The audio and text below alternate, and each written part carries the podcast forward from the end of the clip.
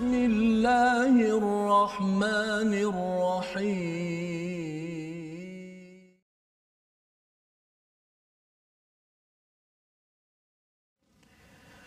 أعوذ بالله من الشيطان الرجيم.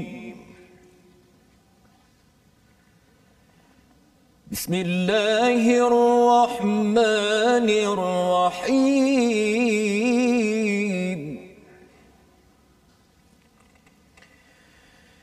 يوم يجمع الله الرسل فيقول ماذا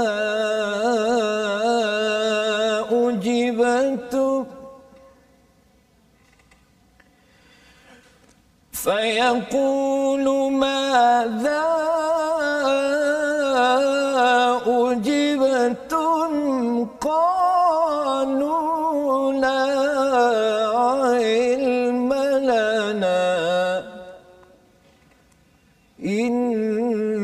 إنك أنت علام الغيوب.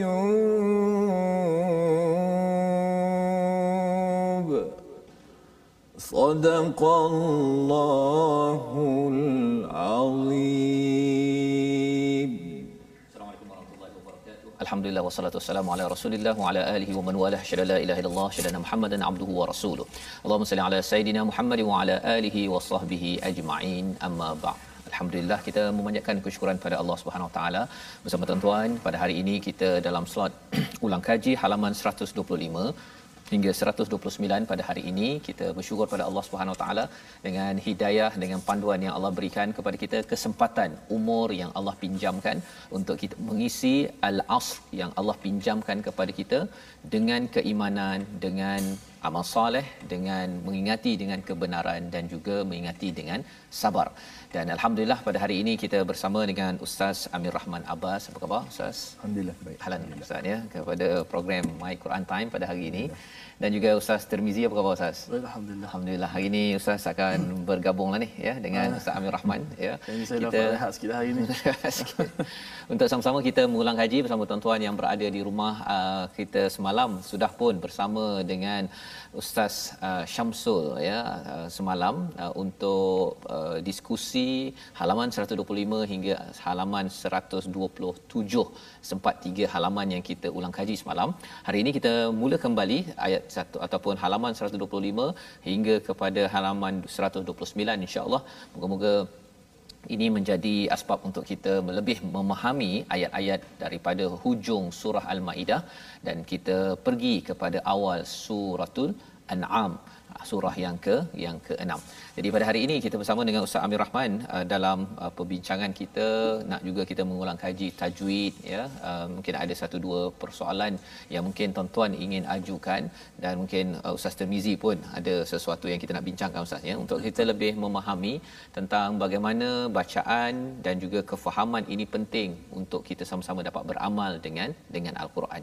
Jadi mari sama-sama kita lihat kepada halaman 125 bila Allah menyatakan uh, wa idza qila lahum ta'alu ya apabila dikatakan kepada mereka siapa mereka ini? Kepada orang-orang yang uh, tidak beriman kepada al-Quran mereka menjawab apa? Qalu hasbuna ma wajadna alaihi aba ana kami ini cukup dengan apa yang ada yang kami dapat daripada nenek moyang kami daripada ayah kami orang-orang lama kami kami ikut sahaja walaupun sebenarnya uh, mereka tidak tahu ya. Ta'alau itu maksudnya daripada tempat yang rendah pergi ke tempat yang tinggi. Jadi sebenarnya bila pergi kepada anzalallah pergi kepada apa yang turun diturunkan oleh Allah bila kita ada al-Quran sebenarnya kita nampak perkara yang lebih tinggi berbanding orang yang berada di lembah ya kalau kita atas bukit kita yang orang yang tak nampak tu di lembah dia tak nampak hakikat sebenarnya jadi mari sama-sama kita mendengar membaca bersama ayat 104 dan 105 halaman 125 kali ini dipimpin oleh uh, ustaz uh, Amir Rahman tapi kita mulakan dahulu dengan al-Fatihah Ustaz. Ah, al-Fatihah pun Ustaz Amir Rahman juga. Ah, okey, baik. Silakan Ustaz. بسم الله الرحمن الرحيم. الحمد لله رب العالمين. الرحمن الرحيم. مالك يوم الدين.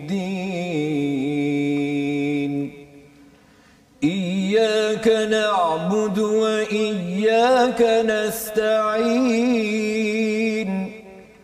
اهدنا الصراط المستقيم. صراط الذين أنعمت عليهم غير المغضوب عليهم ولا الضالين.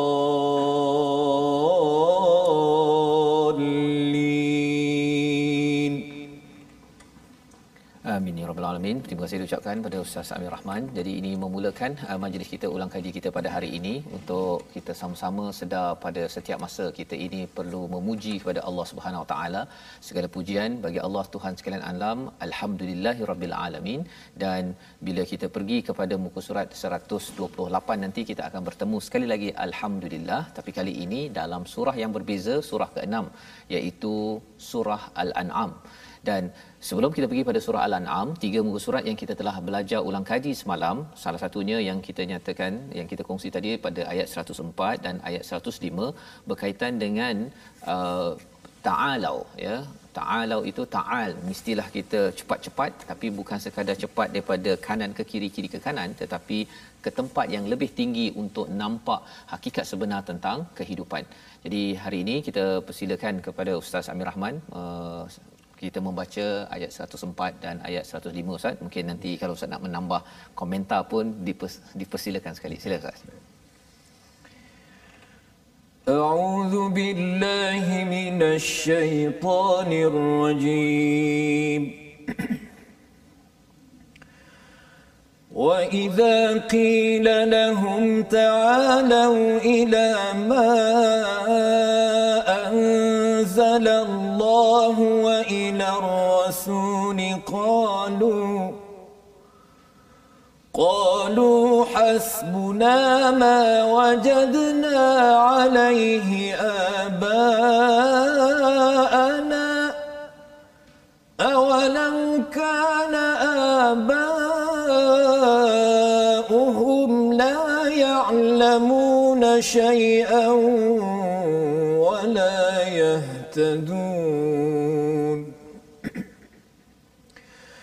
يا أيها الذين آمنوا عليكم أنفسكم لا يضركم من ضل إذا اهتديتم إلى الله مرجعكم جميعا. إلى الله مرجعكم جميعا. فينبئكم بما كنتم تعملون. صدق الله العظيم Surah Al-Azim gitulah bacaan daripada ayat 104 dan 105 ya apabila kita melihat bahawa dalam ayat 104 ini Allah menyatakan awalau kana abauhum la ya'lamuna syai'an wa la yahtadun mereka ikut kepada abauhum itu ataupun abaana mereka kata sebenarnya Allah kata abauhum nenek moyang mereka itu sebenarnya la ya'lamuna syai'a tak tahu sedikit pun wala yahtadun tidak diberi hidayah tidak mendapat petunjuk jadi sebenarnya Allah nak me- menghujah ataupun menafikan apa yang diikuti oleh orang-orang lama tidak semestinya uh, betul. Ya dan ini juga panduan untuk kita sebenarnya bahawa kalau kita kata mak ayah saya dulu buat saya begini begini begini itu sebabnya saya jadi orang contohnya kita kena ingat kalau katakan ianya ada asas daripada al-Quran daripada as-sunnah itu uh, okey tak ada masalah. Tetapi bukan sekadar ikut-ikutan malah pada ayat 105 ini ya ayyuhallazina amanu alaikum anfusakum wahai orang beriman kepada diri kamu ke atas kamu kamu kena jaga diri kamu ya tanggungjawab itu kepada kita pasal kalau kita tidak jaga sama-sama mungkin kalau katakan ustaz Amir Rahman uh, sebagai seorang guru ustaz ya yeah. sebagai seorang ustaz di sekolah menengah ya uh, macam mana sebenarnya uh, cara ustaz untuk me- memberi mengajak orang ataupun pelajar-pelajar ni minat pada Quran pasal remaja ni yeah. dia kalau boleh uh, dekat sekolah menengah ustaz boleh uh, pelajar-pelajar boleh bawa telefon tak oh tak boleh tak boleh ya okey jadi kalau tak boleh bawa telefon dah selamat satu dah tu yeah. kan uh, tapi uh, macam mana nak memastikan pelajar uh, dia minat pada al-Quran pasal biasanya remaja-remaja ni tak kisahlah sekolah agama ke sekolah biasa dia suka huha-huha zaman yeah. 16 17 tahun tu. Ya. Yeah. Baiklah, uh, dia pendekatan untuk uh, pelajar ataupun budak-budak ni, hmm. dia juga ada dia punya uh, peringkat dia. Yeah. Jadi kalau tingkatan satu, tingkatan dua, mungkin cara kita, pendekatan kita berbeza ya, dengan tingkatan empat, tingkatan lima dan sebagainya. Tapi pengalaman kita duduk sekolah di asrama ni, uh, dia perlu ada seiring. Yang pertama, perlu ada pencerahan, hmm. mana penerangan, apa perlunya kita buat apa mengapa kita perlu bertaamul dengan Quran bersama dengan Quran. Yang kedua juga perlu ada penguatkuasaan iaitu perlu ada ketegasan di situ. Mesti ada diprogramkan dan jika tak diikut mesti ada uh, hukuman. Uh, maknanya sekian waktu pelajar kena baca Quran dan pelajar kena hafal sekian-sekian ayat cukup masa uh, tak dapat perlu diberi sedikit hukuman sebagai pengajaran dan di samping di, di, disokong dengan benda-benda yang boleh menarik minat. Jadi itu yang yang benda tu yang agak kita kena kreatif. Hmm. Eh, contoh saya cuba dedahkan tentang uh, seni-seni bacaan Quran yang baik, yang menarik, ya, yang berbagai irama lagu dan sebagainya ya, di samping kita beri bahan-bahan daripada contoh daripada YouTube dan sebagainya dan alhamdulillah uh, saya tidak kata ramai tetapi ada sebilangan yang masuk tingkatan 3 tingkatan 4 tu mereka sendiri jumpa saya dan kata mereka minat, minat. qori ini qori ini dan mereka explore cari pula jadi saya kata alhamdulillah maknanya alhamdulillah. selepas pada tu dia dah dapat satu maknanya satu minat dia yang kita tak paksa dah hmm. dia sendiri yang cari jadi saya kira dalam kekeluargaan pun begitu kalau kita di sekolah eh, keluarga pun mungkin boleh terapkan begitu supaya akhirnya kita rasa seronok dan nak bersama dengan Quran apatah lagi kalau mereka naik tingkatan 4 tingkatan 5 mereka ada kalau di sekolah saya ada subjek syariah dan Quran syariah. sunnah sikit sebanyak kita ada petikan-petikan Quran yang kita ajar mereka dari segi tafsir dan sebagainya dan kita galakkan mereka mencari ya. kita belikan di sekolah tu buku-buku tafsir yang ringan-ringan hmm. jalan lain dan sebagainya dan alhamdulillah mereka bukan saja baca tapi mereka juga belajar untuk mengenal kitab-kitab tafsir dan membaca sedikit sebanyak untuk menghayati menghayati yeah. perkara ini dan uh, sebenarnya ustaz ya bila cakap tentang membaca satu perkara yang uh, ustaz dah laksanakan di sekolah yeah. ya maksudnya meng- mengajak kepada pelajar-pelajar untuk yeah. uh, minat kan yeah. dari segi kefahaman tadi itu mungkin dari segi tafsir yeah. ya kalau katakan sekarang ini kita bercakap tentang tadabbur kan yeah. tadabbur yeah. ini men- memahami uh, secara ringkas yeah. uh, adakah uh, tadabbur ini ada juga disentuh di di sekolah ya uh, tadabbur ni memang satu benda yang termasuk juga dalam kita kalau kita di asrama ni kita juga program usrah uh-huh. jadi usrah mingguan tu dalam tu yang mesti adanya ialah baca Quran tasmi' kemudian itu mentafsir uh, beberapa ayat yang secara uh-huh. ringkas dan juga yang pentingnya hujung tu ialah uh, apa intipati atau dapatan daripada ayat tu yang boleh kita bawa dalam kehidupan kita kehidupan. mungkin sekurang-kurangnya untuk minggu itu. Mm-hmm. Jadi waktu itu yang kita minta kalau ikut kita punya program usrah tu pelajar tu akan beri okey apa masalah dia dan apa yang dia faham pada ayat ini untuk kali ini jadi kita harap dengan sedikit sebanyak tu elemen tadabbur tu menjadi asas pada dia supaya dia keluar nanti dia boleh pergi lebih jauh lah boleh pergi jauh lagi. Ya. Ya. Baik, jadi itu ada program-program begitu alhamdulillah dan uh, sebenarnya saya kalau dulu di uh, sekolah menengah tu yang terkenalnya ialah uh, debat kan pertandingan debat antara sekolah-sekolah hmm. ya sekolah uh, asrama penuh ataupun sekolah biasa uh, dan uh, menarik sebenarnya kalau yeah. katakan ada program uh, tadabbur ya hmm. pertandingan uh, pentadabbur contohnya kan, oh, kan di peringkat yeah, yeah. sekolah menengah idea ya, yang baik kan uh, nanti mungkin kan. kalau dapat dilaksanakan yeah. uh, dan akhirnya uh, finalis 10 orang tu uh, beraksi dekat pentas TV Al Hijrah ya, contohlah kan. Ini perkara yang mungkin bagi cikgu-cikgu yang mengikuti program My Quran Time pada hari ini ya uh, mungkin masih lagi kita bercuti. Tetapi sebenarnya kalau katakan program online di di di apa uh, diajarkan pada pelajar ini latih mereka kemudian uh, kita buat dia pertandingan kan di yeah. peringkat online pun okey dan kemudian dia punya finalis itu yang dibawa ke uh, ke pentas TV Hijrah mungkin uh, dan sekali-sekala nanti Ustaz uh, Tir kita jemput uh, pentadabur cilik. Ha pasal kita ada qari cilik yang kita jemput sebelum ni sekolah menengah daripada uh, sekolah menengah lah hmm. setakat ini.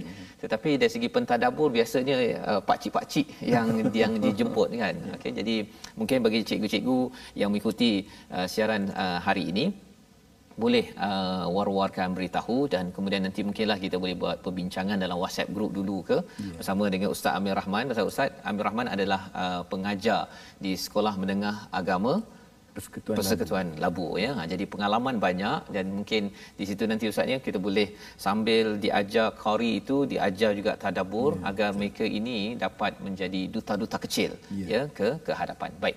Dan usaha ini penting lantaran kalau kita lihat dalam ayat 109 yang tengah dibacakan oleh Ustaz Amir Rahman awal tadi, uh, usaha rasul ini perlu kita ikuti. Malah kalau sampai di akhirat nanti yauma yajma'ur yajma'ullahu rusul. Ingatlah pada hari ketika Allah mengumpulkan para rasul pada ayat 109 lalu dia bertanya kepada mereka apa jawapan kaummu terhadap seruanmu? Ya ah, dan jawab nabi ataupun rasul kami tidak tahu. Kami tidak tahu. Ya ada beberapa maksud di situ. Satu kerana memanglah Allah yang tahu perkara gaib. Jadi ini sebagai satu adab rasul. Tapi yang lebih daripada itu memang selepas kepergian mereka mereka tidak tahu apa yang berlaku. Dan kita harapkan generasi muda seperti Ustaz Amir uh, bina di Smart Labu contohnya uh, dan juga ustaz tuan-tuan ustaz ataupun cikgu-cikgu yang ada di sekolah-sekolah kita kena bina ya agar agar kita menjadi pengikut rasul umat Nabi Muhammad sallallahu alaihi wasallam. Dan selepas itu pada ayat 110 diceritakan tentang Nabi Isa pula ya tentang Nabi Isa dengan segala mukjizatnya dan pada ayat yang ke-112 kumpulan hawariyun yang bertanya bolehkah uh, Allah turunkan daripada langit maidatam minas sama? Inilah nama maidah yang menjadi nama kepada surah ini jadi kali ini kita nak minta pada Ustaz Tirmizi lah Ustaz ya. Ayat 112 daripada surah Al-Maidah ni. Allah. Uh, pasal ini nama surah jadi kena bagi pada Ustaz Tirmizi lah untuk bacakan ayat 112. Uh, memimpin tuan-tuan yang berada di rumah kalau ada yang tanya mengapa surah Al-Maidah ini dinamakan surah Al-Maidah? Ada jawapannya pada ayat 112. Jom kita baca eh? bersama insya-Allah. Saya ingat saya boleh rehat dah hari ni. Alhamdulillah tapi kena baca juga. ada banyak sikit. Suara dia, dia parau sikit ya. Parau tak apa Ustaz. Saya ada soalan uh, beberapa soalan tajwid nak tanya pada Ustaz Amir ni. Kita baca dulu Ustaz. Ya. Baca dulu Ustaz. Okey. Okey. Allah syaitan. إذ قال الحواريون يا عيسى ابن مريم هل يستطيع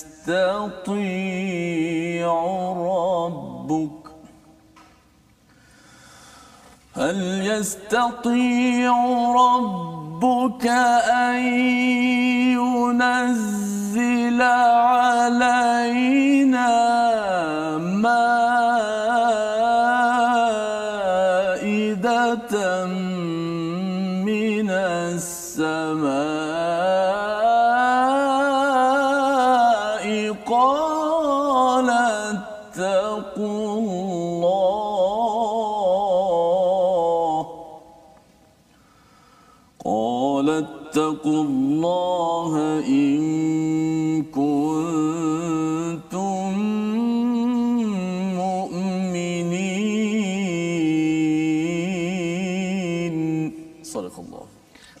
Al-Nazim ayat 112 ingatlah ketika pengikut Nabi Isa yang setia berkata wahai Isa putra Maryam bersediakah Tuhanmu menurunkan hidangan daripada langit kepada kami? Isa menjawab bertakwalah kepada Allah jika kamu orang-orang yang yang beriman. Apa yang dibuat oleh Hawariyun pengikut Nabi Isa bin Maryam ini ialah mereka bertanya boleh tak uh, Tuhanmu ya nampak seperti kasar sedikit tapi sebenarnya ini adalah satu gaya kerana pengikut uh, Hawariyun ini uh, ramainya dari kalangan nelayan orang-orang yang tidak berapa tinggi status kehidupannya tapi dalam masa yang sama juga mereka uh, mengakui bahawa Nabi Isa ini adalah satu utusan Allah yang uh, yang yang yang mulia. Jadi mereka meminta boleh tak diturunkan maidatam minas sama satu hidangan makanan daripada langit. Nabi Isa masih lagi mengingatkan kepada mereka pasal ini adalah satu permintaan yang pelik ataupun luar daripada kebiasaan. Ittaqullah qalat taqullah in kuntum mu'minin. Jika kamu orang beriman, kamu kena bertakwa pada Allah kerana ini bukan main-main. Ha, ya. Kerana ini adalah satu perkara yang yang besar. Dan mereka menjawab balik bahawa sebenarnya pada ayat 113 itu kami ni nak memang nak makan. Ha, pasal mereka memang kurang makanan. Mereka memang nak makan nak menenangkan hati nak mengetahui kebenaran yang ada. Dan juga kami akan jadi orang yang syahidin yang akan bersaksi asyhadu alla ilaha illallah ya yang akan mengakui kehebatan ataupun keesaan Allah Subhanahu Wa Taala. Jadi, apakah doa Nabi Isa pada ayat 114? Mari sama-sama kita baca bersama dengan Ustaz Amir Rahman, ayat yang penuh dengan pengharapan daripada Nabi Isa dan doa ini mempunyai tujuan yang tersendiri ya tujuannya ialah ia menjadi uh, kebahagiaan tapi dalam masa yang sama aidan tetapi dalam masa yang sama dia menjadi ayah apa maksud ayah sebagai satu petanda kebesaran untuk meyakinkan kepada hawariyun beriman kepada Allah Subhanahu Wa Taala. Kita baca bersama dipimpin oleh Ustaz Amir Rahman.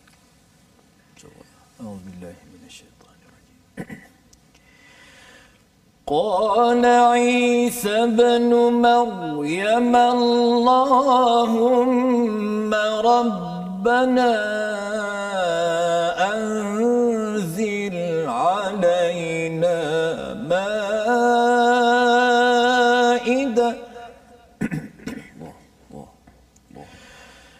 ربنا أنزل علينا مائدة من السماء تكون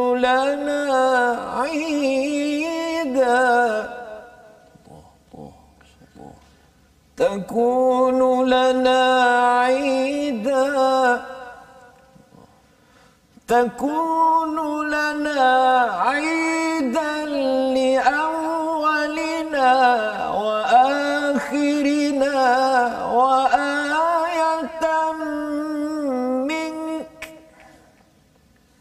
وارزقنا وأنت خير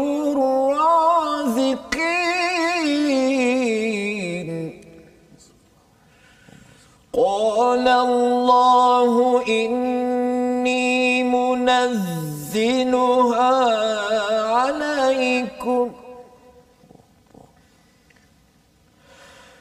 فمن يكفر بعد منكم فإني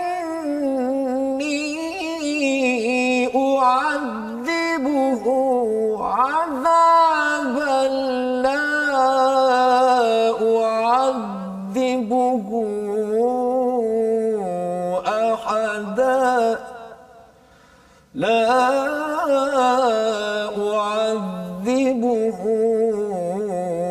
أحدا من العالمين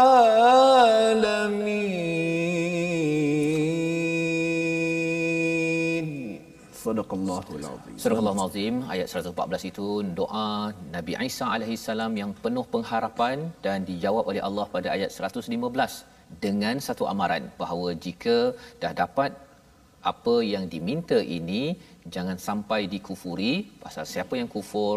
Allah akan mengazab dengan azab yang tidak pernah berlaku kerana mendapat nikmat special istimewa daripada Allah SWT. Memberi pengajaran kepada kita bahawa kalau kita dapat nikmat dan nikmat dan nikmat daripada Allah sebenarnya kita kena berjuang betul-betul yakin keimanan pada Allah. Jangan lagi dikufuri kerana azabnya lebih berbanding dengan orang yang kurang nikmat dan kita sambung kembali berehat sebentar my Quran time baca faham amal insyaallah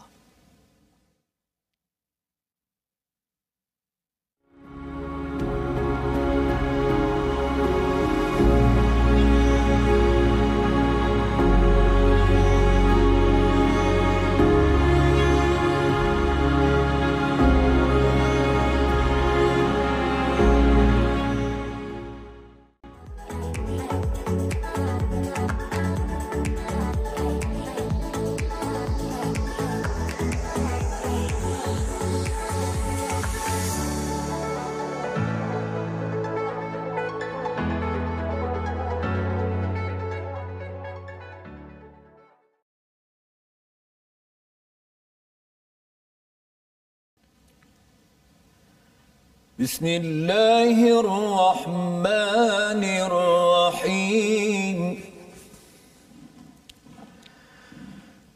الحمد لله الذي خلق السماوات والأرض.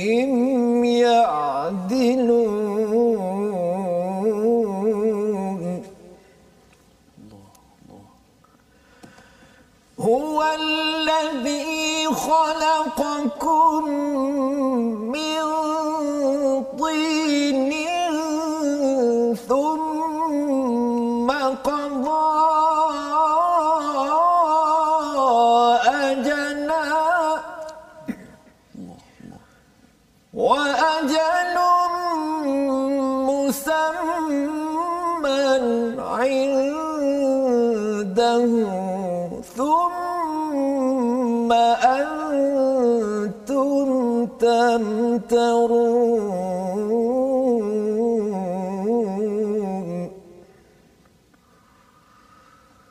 وهو الله في السماوات وفي الأرض. وهو الله في السماوات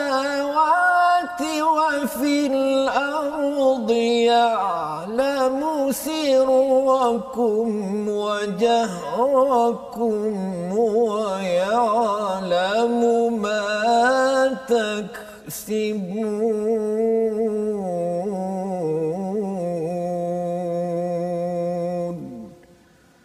صدق الله العظيم Alhamdulillah uh, begitulah bacaan daripada surah Al-An'am daripada Fadil Ustaz Amir Rahman Abbas. Uh, Sebelum uh, kita melihat isinya daripada Ustaz Fazrul, saya nak tanya sikit soalan uh, berkaitan dengan Al-Quran ataupun ilmu tajwid kepada Ustaz Amir Rahman lah. Baik, uh, akhir-akhir ini Alhamdulillah kalau kita lihat uh, uh, begitu semarak sekali orang mengajar Al-Quran online di Facebook dan di sebagainya lah platform.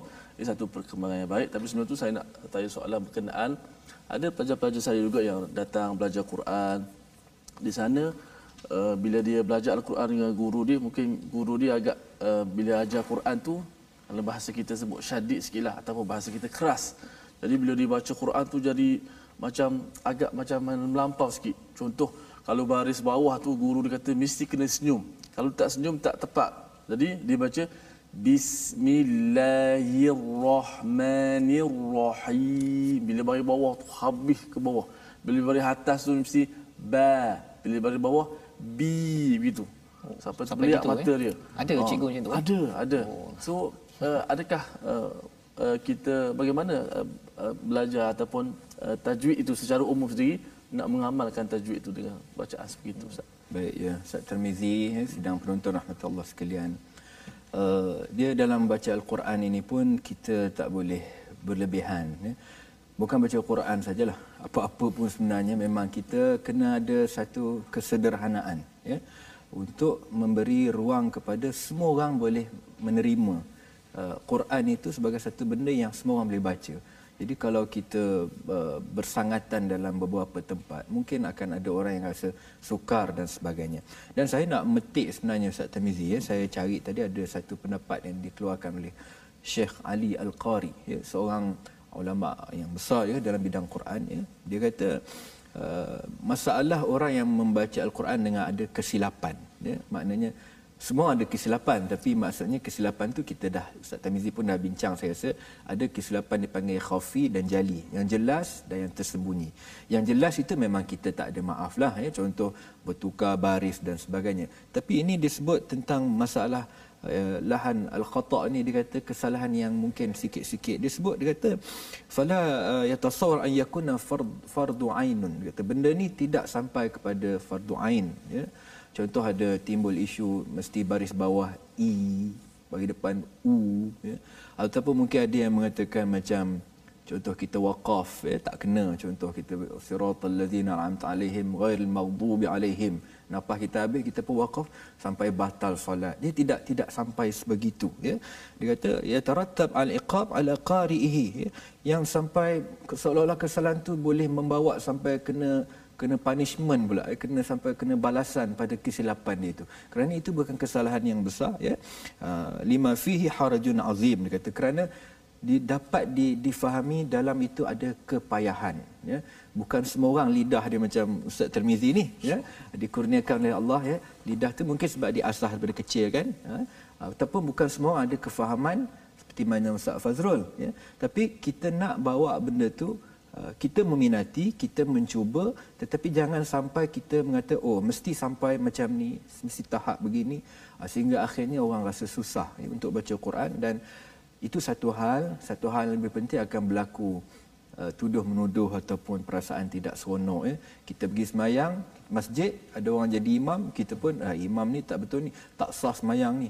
Balik semayang semula lepas tu tak nak pergi masjid ustaz. Ya? Hmm. jadi itu satu musibah yang lebih besar daripada yang kita rasa kita nak tegakkan tetapi kesannya tidak baik. Jadi yeah. saya harap pada pencinta-pencinta al-Quran kita sama-sama mencintai al-Quran tetapi biar kita ada kita kata banyak berlapang dada kerana kita tengok ulama-ulama besar pun banyak benda yang mereka beri tasamuh atau kelonggaran yang mana perkara itu kita boleh ambil iktibar kita beri kelonggaran sedikit kepada perkara-perkara yang boleh dilonggar tetapi yang ketat tu tetap kita jaga ha? dia punya prinsipnya. Wallahu alam.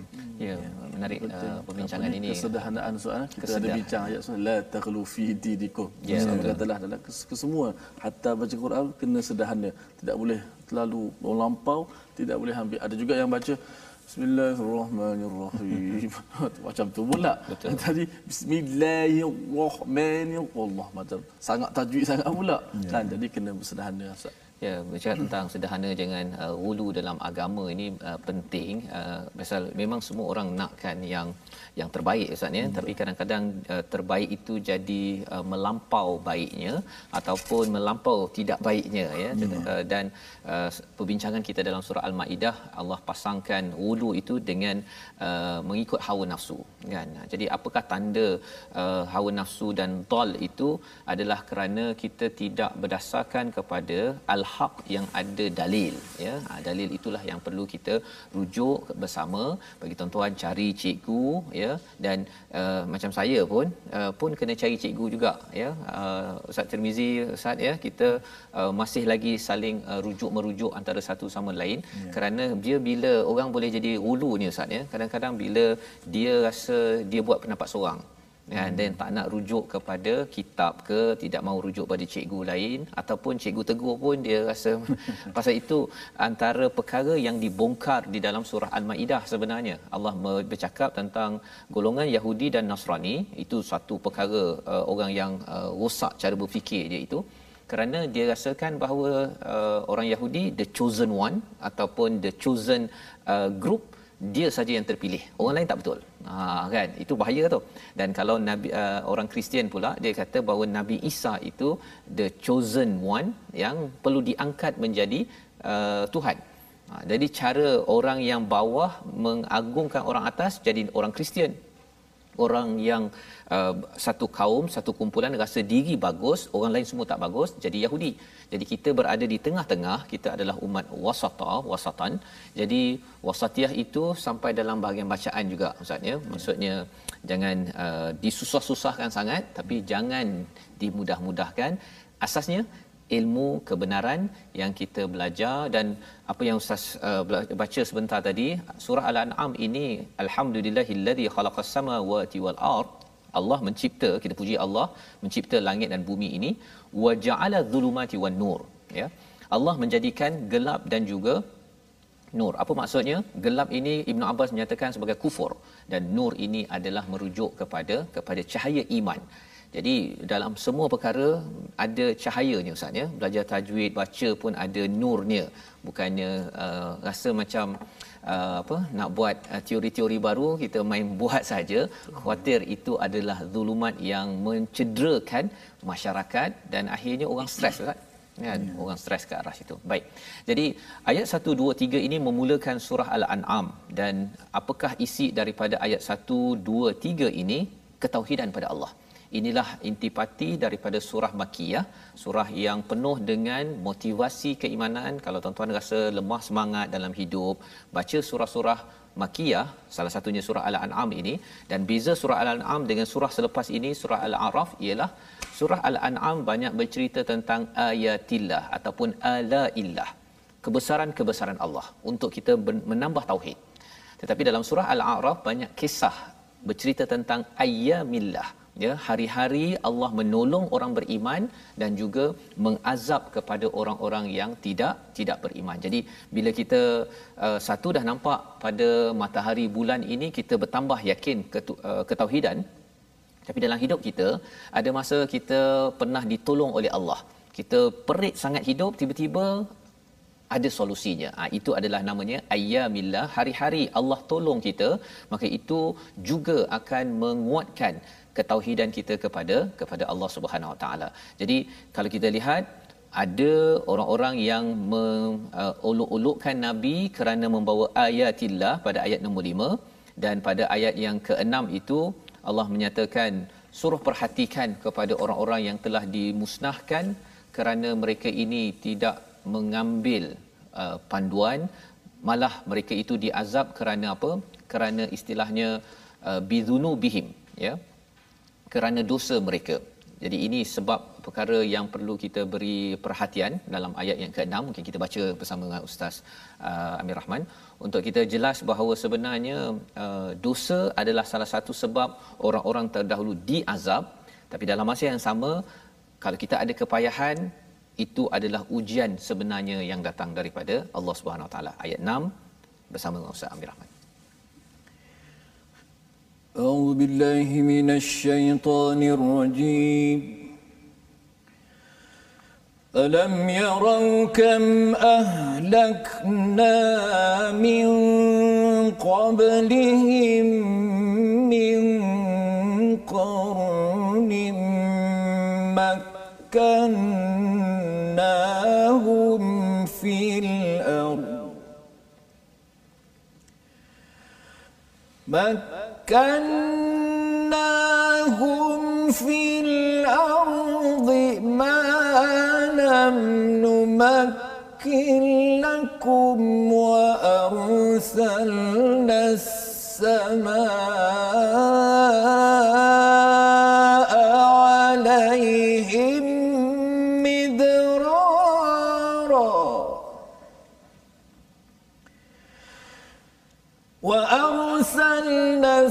السماء عليهم مدرارا وجعلنا الأنهار تجري من تحتهم فأهلكناهم فأهلكناهم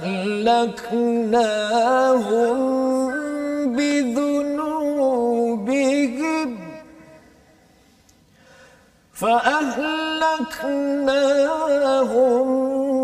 بذنوبهم وأنشأنا من بعدهم قرنا آخرين. صدق الله العظيم. Surah Al-Azim ayat yang ke-6 Tidakkah mereka memperhatikan berapa banyak umat sebelum mereka yang telah kami binasakan? Padahal umat itu telah kami teguhkan kedudukannya di bumi iaitu keteguhan yang belum pernah kami berikan kepadamu. Kami curahkan hujan yang lebat untuk mereka dan kami jadikan sungai mengalir di bawah mereka. Kemudian kami binasakan mereka kerana dosa-dosa mereka sendiri dan kami ciptakan umat yang lain setelah umat mereka. Inilah uh, satu seruan daripada Allah Subhanahu taala. Uh, dalam surah Al-An'am ini juga ada seruan untuk kita berjalan Ustaz ya berjalan memerhati. Sekarang ni memang susah sikitlah kita nak berjalan jauh-jauh. Tapi tak apalah ya kita doa pada Allah Subhanahu taala. Allah beri balik kita kesempatan kerana orang-orang uh, musyrik Mekah itu mereka berjalan juga. Mereka berjalan pergi ke Yaman pergi ke Syam pergi ke Palestin itu. Tetapi uh, mereka jalan tu untuk niaga je ustaz. Ya, ya Allah kata kalau pergi berjalan tu siru fil ard dalam uh, halaman yang ke 129 ayat 11 nanti kita baca ya insyaallah uh, tapi kena thummanzuru kaifa kana akibatul mukadzibin kena perhatikan kepada orang-orang yang mendustakan cari ya betapa benda ini real benda ini betul-betul berlaku. Bukan main-main bukan baca Quran. Oh okey begitu saja. Bukan. Ia adalah sesuatu yang betul. Kalau kita pergi ke mana? Kalau kita pergi ke Jordan contohnya kawasan Biladu Syam kawasan sana tu ataupun kalau kita pergi ke mana ustaz? Kalau ke Mesir pun masih lagi ada tinggalan-tinggalan. Allah kekalkan lagi mumia Firaun itu agar uh, kita tahu bahawa Allah itu memang betul. Ha ya setengah orang dia mungkin kata macam okeylah kan. Ini uh, okey betul. Tapi dia tak cukup uh, apa rasa. rasa di dalam hati. Ha, jadi Allah kata bukan sekadar duduk di dalam uh, rumah masing-masing. Sekarang ni kita duduk dahulu ikut SOP. Tapi kita doakan tuan-tuan ada ruang nanti dengan Ustaz Amir Rahman ke Ustaz ya. Kita kena Ustaz dah sampai ke negeri mana Ustaz? Di luar negara. Banyak dah kot. Adalah dua tiga bahan. Dua tiga kan. Tapi Mesir ha. saya tak sampai lagi. Tak sampai Ustaz ya. Kita kena pergi Ustaz. InsyaAllah. Untuk Ustaz Ustaz Tirmizi dah biasa kat sana kan. Kalau pergi ke apa nama Jabal yang tempat Nabi Musa tu. Tursina. Nama Tursina. Tursina ya. Ustaz dah dah panjat ke atas ke? Orang lain dah panjat dah. Orang lain. Orang lain. kita pergi kat bawah kita makan minum kan. Tapi poinnya ialah apa? Kita melihat kepada semua itu untuk menguatkan ketauhidan kita kepada Allah SWT.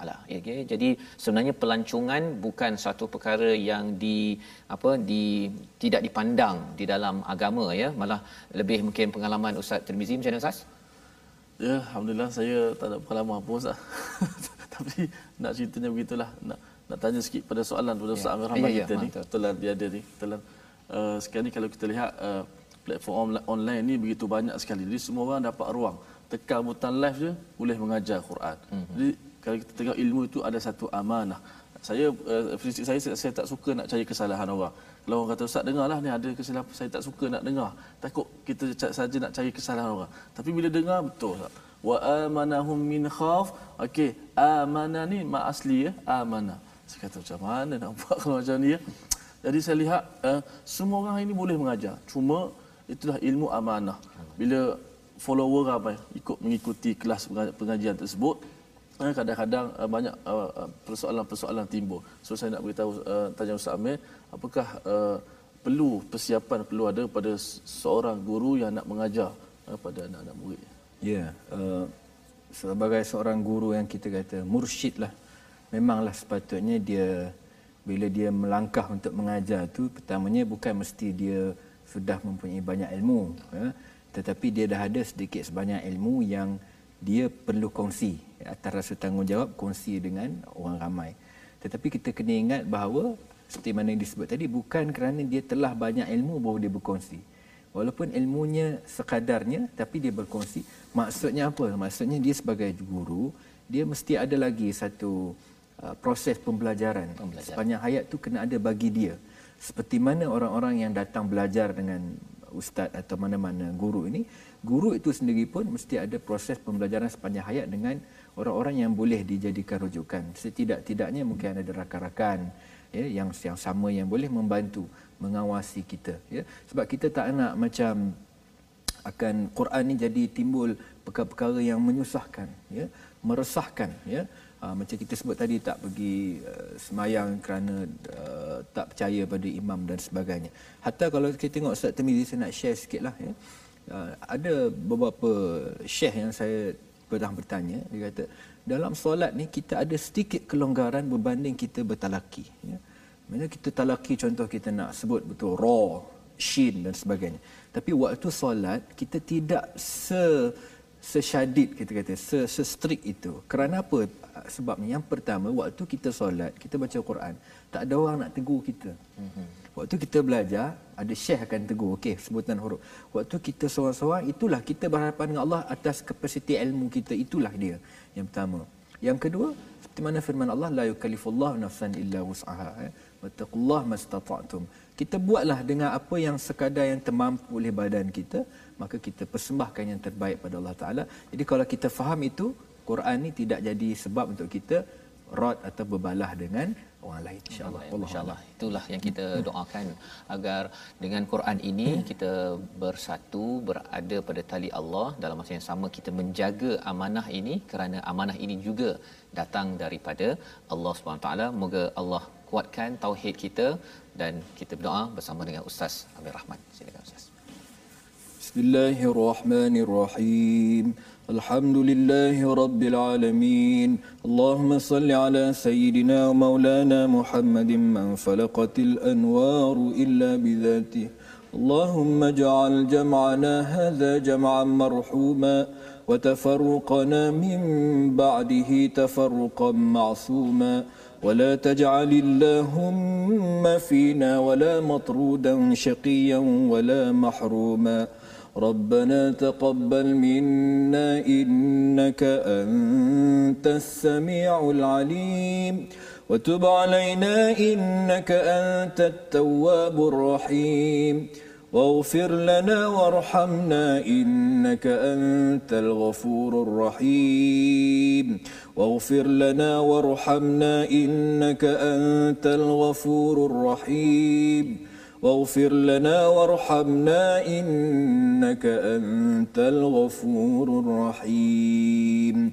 وصلى الله على سيدنا محمد وعلى آله وصحبه وبارك وسلم والحمد لله رب العالمين. Amin ya rabbal alamin. Moga Allah mengabulkan doa kita. Terus kita berpegang kepada tali Allah kepada Al-Quran. Makin kita membaiki dengan amanah yang ada, mengajar dengan amanah ilmu yang ada agar semua masyarakat kembali kepada Al-Quran terus bersatu, beramal sehingga kita diizinkan rahmah oleh Allah menuju ke syurga nanti. Inilah kesedaran dalam gerakan tabung gerakan Al-Quran, satu usaha platform tuan-tuan boleh menyumbang dalam nombor yang tertera dan dalam masa yang sama sumbangan tuan-tuan akan digunakan untuk menghasilkan program-program pendidikan berteraskan kepada Al-Quran. Bertemu kembali kita pada jam 5 petang, pada jam 11 malam dan juga pada jam 6 pagi. Rancangan ini dibawakan oleh Mofas. Kita mengucapkan ribuan terima kasih kepada semua agar terus berjaya bersama Al-Quran. My Quran Time, baca, faham, amal insya-Allah.